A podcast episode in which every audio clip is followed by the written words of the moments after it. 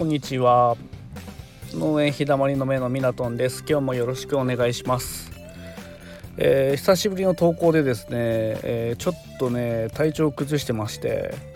うん、なかなか投稿できなくて申し訳ございません、うん、継続は力なりということで、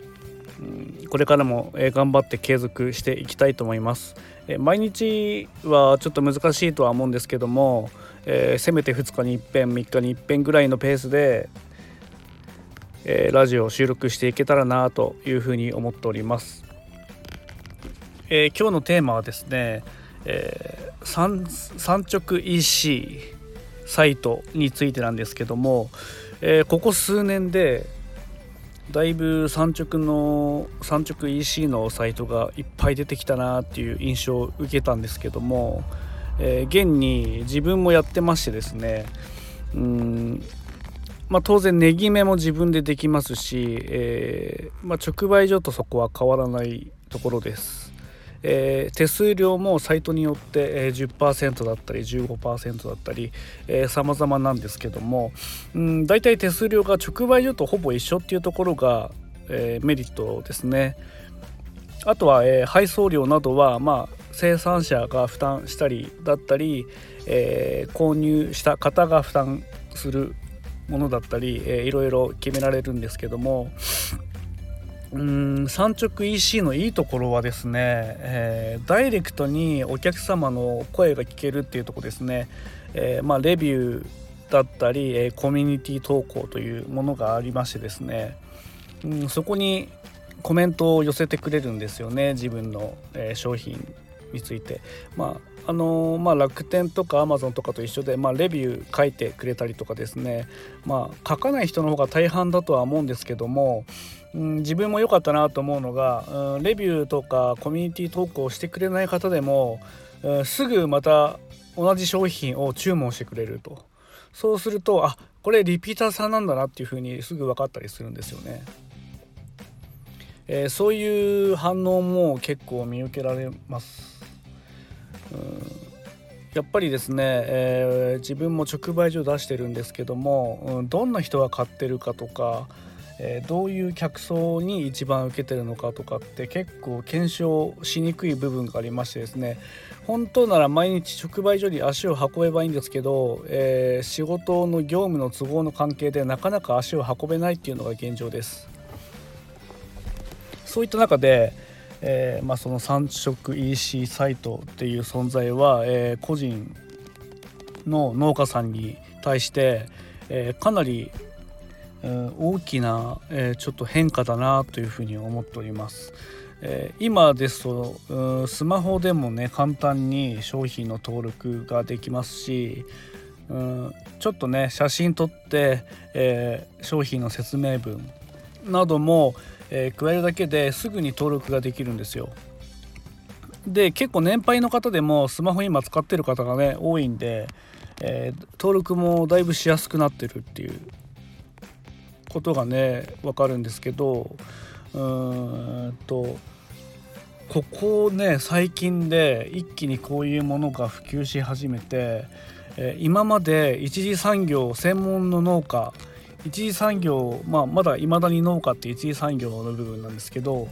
それを一気にねあのマーケットに解き放ったみたいな感覚があって、えー、これはかなり、えー、個人的にも、うん、農業を知る、えー、知ってくれるきっかけになって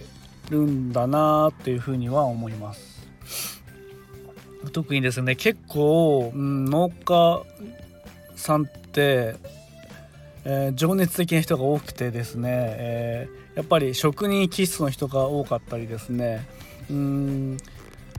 いるんですよ。で実際普段はねあんまり喋らない人でも、うん、無口だったりする人でも実際、えー、これってどうなんですかとかどういうふうに作ってるんですかってこちらから聞くと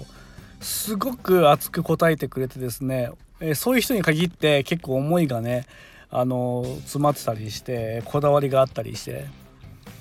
だからやっぱり何でも聞いてみないと分かんないんだなっていうところともっとそういうところをねあの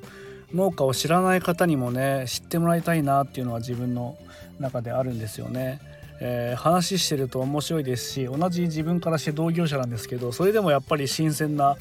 うん新鮮に感じることがねいっぱいあったりして、えー、そう考えると、うん、もしも全く農業を知らない人から聞くともっと新鮮味が出るんじゃないかなっていうふうに、えー、個人的にはすごく思います。えー、まだまだねこれから多分2年3年経ってくるとまた多分世の中は大きく変化してくるとは思うんですけども、えー、私もですね、うんまあ、時代の変化に合わせてこれからもちょっとあの経営の方もね考えていかなきゃいけない部分ではありますがうん楽しいんですよねまず、うん、まずお客様の声がダイレクトに聞けるってものもそうですしえー、自分自身もね新しいことにどんどん挑戦できるっていうものがね、えー、一番、うん、やってても楽しい部分でもあります、うん、当然モチベーションアップにもつながってくるんで、えー、さらに、えその日売れたとか、え注文がまた入ったとかリピーターさんが増えたとか、うん、ダイレクトに分かるので、うん、やっぱりそこであの自分の商品がどういうところがいけないんだとかあと同じ同業者の農家さんからもいろいろ野菜とか買ったりするんですけどで野菜買って、えー、野菜も当然美味しいし新鮮なもの届くんですけどそこにつけられてる手紙とかですね、うん、やっぱ思いが書いてあるんですよねその農家さんの。でそういうのもうん自分も勉強になるしあこの人ってこういう人なんだっていう色も出るんですよね。でうんここでうん2年3年、まあ、産直 EC が出てきてですね私も始めて1年まだ経ってないぐらいなんですけどうんやっぱり一番大事なのってうんどれだけその作物に情熱を持ってどれだけその作物を食べてもらいたいかっていう気持ちをやっぱお客さんに伝えることってすごく大事なんだなと思います。えー、自分もですね、えー、他の生産者さんのものを参考にさせてもらったりしてうんま、お手紙だったりとか、うん、あとそのうちの農園はこういう農園です